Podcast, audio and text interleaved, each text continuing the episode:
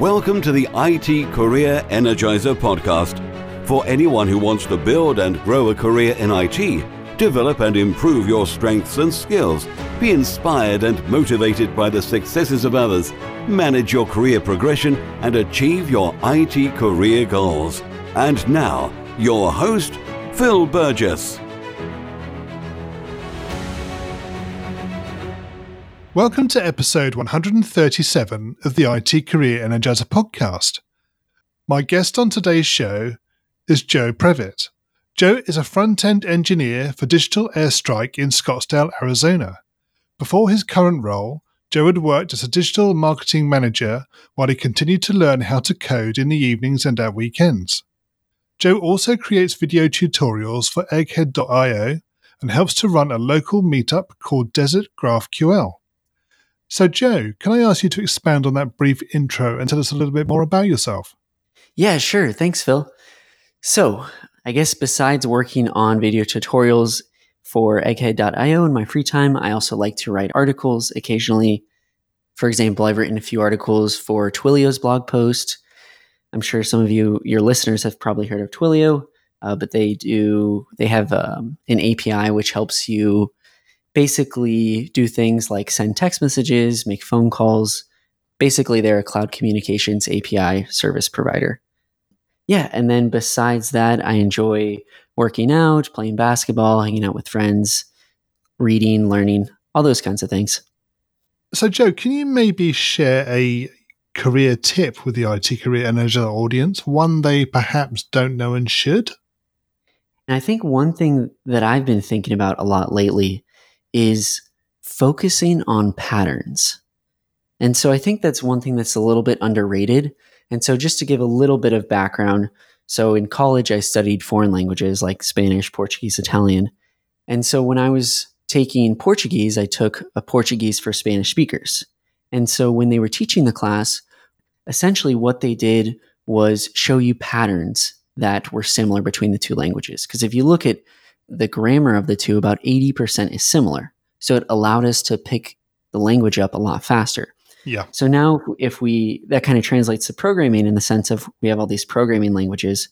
And when you're learning something new, if you look at the patterns and kind of try and abstract that away, like, okay, you know, this is a function, it accepts two arguments, afterwards it returns an object or something like that in JavaScript. So I think that's that's one thing that I would like to share with with your audience is is focusing on patterns. Presumably that that's similar in, in some ways to the the um, sort of the thinking behind the fact that understanding the foundations or the basics of a programming language should be pretty much consistent across all the different ones you you look at. So in similar ways, there there are patterns and frameworks that are standard between those different things. Yeah, no, I would totally agree. Yeah, and, and to go a little bit deeper, one thing, for example, when I was learning Redux, so I'm assuming some of your, your listeners are familiar with Redux, but it's a state management library for working with React apps or just front-end apps in general. So it was kind of hard to wrap my head around at first, but looking at the documentation, looking at the example they had with a to-do app, and so kind of coding that up, and then trying to change variable names, changing different pieces, removing things, adding things, seeing how that works together. Then I was able to abstract away the pattern. Okay, this is what an action is. This is what how you dispatch an action. This is what a reducer is. So kind of doing that, like taking an example that kind of makes sense to you uh, or something that you already know, and then trying to abstract it a little bit so that you understand the underlying pattern. Yeah, I think you're right. I think that's a really good way of thinking about it. So, Joe, can you perhaps tell us about your worst career moment, what you've learned from that experience? I think probably the worst one, which, you know, I've I've only been in the I T industry for about two years now. But one thing that comes to mind is taking someone's verbal word over their written word. So to kind of give some backstory to that, the first programming job I got was an internship at a small agency. It was one guy uh, based here in Phoenix, Arizona, in the U S. And when he was advertising the job, he said, hey, I'm looking for a front-end developer intern who would transition to full-time. And that's what I needed because that was essentially my first role. So I didn't have a lot of experience. And I took the role and I moved there. I was in California at the time. Um, moved back. I, I'm originally from Phoenix. And so I went there for the job. And when he took me on, he said, hey, you know, you're kind of junior. I can't pay you to learn, essentially. I need you to get up to speed quickly, and I'll pay you as a contractor. And I said, okay, that's fine, you know. And we came to an agreement that I would do twenty hours of paid work and twenty hours of freelance. And I thought that was fine because it was my first one. And then eventually we would revisit it in a month to see where I was with my skills and hopefully be hired on full time. And so a month went by and I said, hey, you know, talking to my boss, hey, I'll call him Steve. Hey, Steve, let's chat, you know. And and we sat down and he said, hey, you know, I like the way that things are going. I don't feel like you're quite there yet, but, you know, let's do one more month. And I said, okay, fine. And we did one more month. And, you know, I was asking, oh, you know, what are you thinking? Salary range, those kinds of things. And he said, you know, this is your first role based on Phoenix, based, based on the market. I'm thinking, you know, probably in the fifty K range. And I'm like, okay, great. Cause I was getting paid twenty-five bucks an hour. I was like, that's perfect. And he said, that's what I'm thinking, but I'm going on vacation to New York for about a week and then I'll come back and that's when I'll have it all in writing. And so I took his verbal word. He came back, he had to refactor some of my code. I don't know if some emotions came in or what happened, but essentially he had a change of mind. And he's like, I think we need to do one more month. And then, you know, two weeks are going by and I was like, hey, like I can't keep doing this for so long. And then that's when we had the conversation. He said, really, I'd said fifty K originally, but now, you know, based on how you're doing things like this, I, I can offer you thirty K. So he'd really cut it down. And so that was, I, I don't know, I hope that still fulfills the category of like worst I T career movement, but essentially that idea of like taking his word instead of getting it in written form that day when he said fifty K, you know, to keep him to his word, essentially. Indeed, yeah. So th- that's an interesting um, story in terms of what you've experienced. Um, I hope that's not too common a, an experience for other people as well. But yeah, I mean, that, that's um, not obviously a great reflection on, on the individual concerned, because I would have thought, I mean, m- most people do take people's word on trust, and, and therefore you build that relationship over that period of time. You're expecting him to uh, stand by what he'd said. So yeah, that that's an unfortunate situation. So obviously you moved on from that point anyway. Yep. So it'd be good to hear about your career highlight or greatest success so far as well. Yeah, sure. So, so as I mentioned earlier, only been doing this for about two, almost three years, three years, I guess, in December. But I would say the greatest achievement so far, and this was something that I didn't set out to do, it just kind of happened. So I mentioned Twilio earlier. So I've done a lot of work for their blog posts and just work with their community and getting people excited about Twilio here in Phoenix. And so they have something called the Twilio Doer Hall of Fame. And so I didn't know about this before, but essentially Twilio employees nominate community members who have done something significant for the Twilio community, and they nominate them, and then they choose, I don't know how many, like, you know, five to ten people who are then highlighted at their conference, their annual conference called Signal, which was in San Francisco, California, this past October. And so I was selected as one of the Twilio Doer Hall of Famers. Um, and, and just to give you a little bit of background, so I used to instruct workshops for a local meetup called Thinkful Phoenix. Um, and Thinkful's a, an online boot camp here in the U S, and they have local meetups. And so I ran what's called a Twilio Superclass, which is essentially they have this gamified platform called Twilio Quest, which is this eight-bit game for learning how to use Twilio's A P Is. And so I ran a Superclass in February twenty. seventeen, uh-huh. twenty eighteen. Yeah, I think it was, no, twenty eighteen. Yeah, twenty eighteen. So I did that. I wrote a few blog posts, and essentially I was just trying to get people excited about Twilio because it's an awesome platform. It's very easy to use. It's affordable. And, and so, yeah, so that was, that was probably my biggest achievement that was also unexpected. Indeed. So yeah, being recognized by, by another group or, or uh, individual is always a great thing. to find out. I mean, particularly if you were, weren't expecting it as well. Yeah, no, I wasn't. I mean, uh, I knew someone at Twilio who had mentioned it to me briefly, like, hey, you know, you're probably going to get an invite to the conference. And then I got an invite and, you know, I'm sitting up there and then here on the big screen, the C E O of Twilio is talking about the uh, Hall of Famers and mentions, oh, this guy from Scottsdale, Arizona. And then there comes my picture on the screen. So it was, it was really crazy.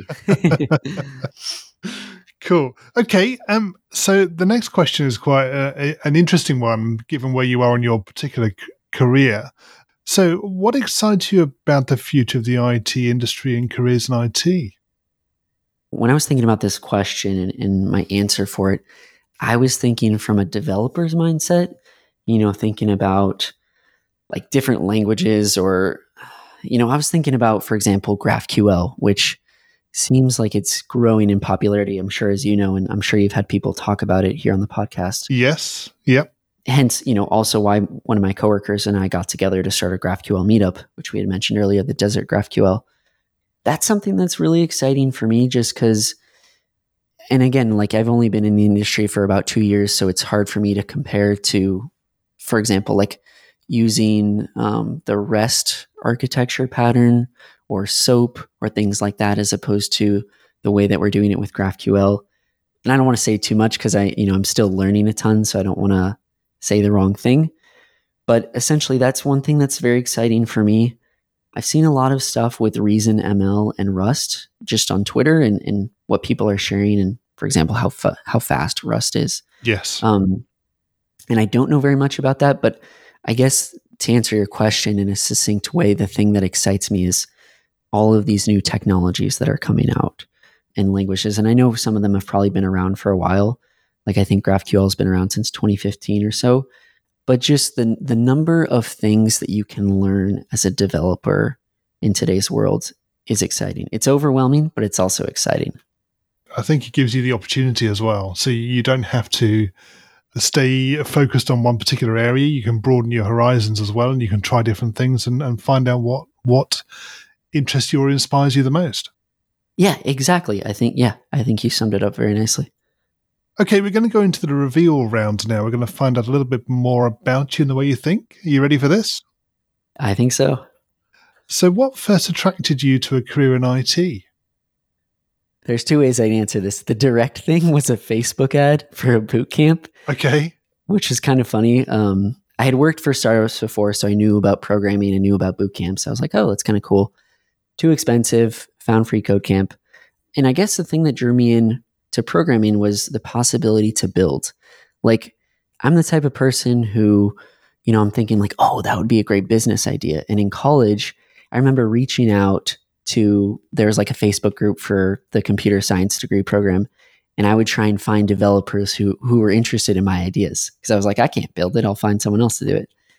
And so programming, what drew me in was like me being able to take those ideas and make them come to real life. And what is the best career advice you've ever received? The best career advice I've ever received is let others tell you you're not ready. Don't tell yourself that. Right. Have you got a particular reason or experience of that? It's kind of like the idea of don't self-select. Like, let's say you're applying to jobs and you're thinking, ah, I don't have all of these qualifications. That's okay. You can still throw in an application. If they don't think you're a good fit, they're not going to call you. There's no ha- harm in it.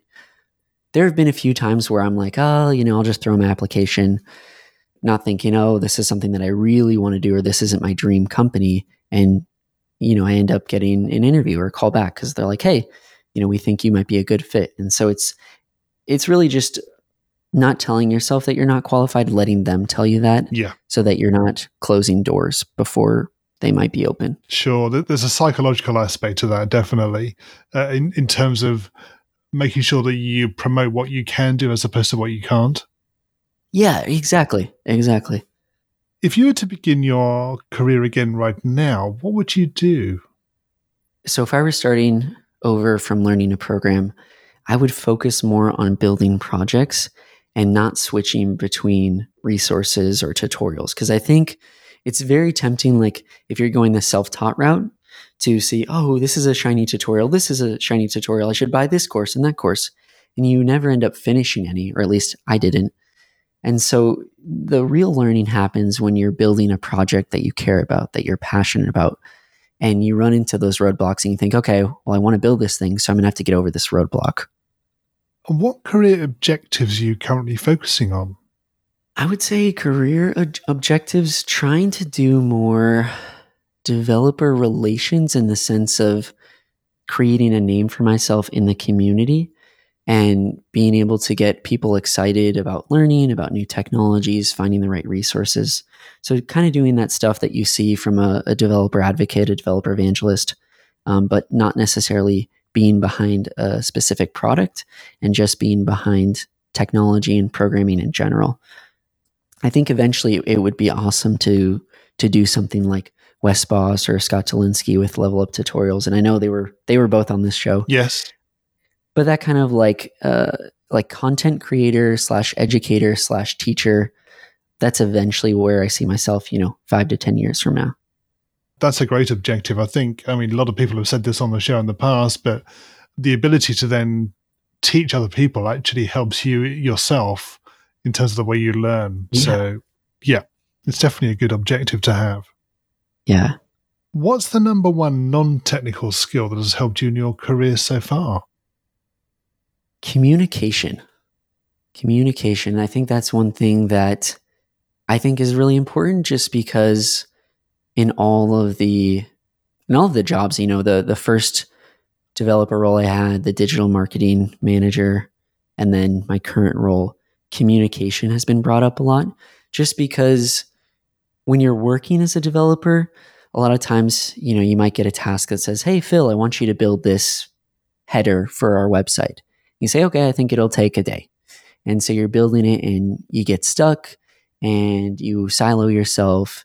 And then a day goes by and your manager says, hey, Phil, have you built it? And you're like, ah, no. If you had stopped maybe two hours after you got stuck, communicated to your manager, hey, I'm getting stuck. Can I have a little bit of guidance? Then you might have been able to finish it and hit that deadline. So just communication from all aspects is really important. Yes. Yeah. Joe, can you share a parting piece of career advice with the I T Career Energizer audience? I think that the number one piece of advice that I'd like to end with is to help others. And I've realized this, that there's so many people out there, for example, in the programming industry, if, if we're being specific, that are interested in getting to programming, don't know where to start, don't know who to ask, just kind of maybe need to vent like their progress or how they're doing. And so just offering yourself, like, for example, on Twitter, having your D Ms open and just having that in your bio is like, hey, you can message me if you need help, or just tweeting that occasionally. I found that there's a lot of people that can benefit, and you yourself will benefit because, one, it feels good to help other people, um, and you'll probably learn something along the way. Yeah, that's very true. You will, inevitably. And finally, what's the best way we can find out more about you and connect with you? I would say the best way to connect with me would be through Twitter. So you can find me at J S Joe I O, so J S Joe I O on Twitter. My D Ms are open, so feel free to shoot me a message or just tweet me if you're interested in learning more. Joe, thank you so much for joining me on the podcast today. It's been great chatting with you. Yeah, thank you so much for having me, Phil. It's been a pleasure. As always, my thanks go to my guest on today's show. You'll find a show notes page for today's episode on the I T Career Energizer website, which will be itcareerenergizer.com slash e and then the number of today's episode. I also want to thank you for your continued support. It's always great to hear from listeners, particularly when they have suggestions about potential guests or ways to improve the show. And this was one of the reasons for creating the new I T Career Energizer Community Facebook group.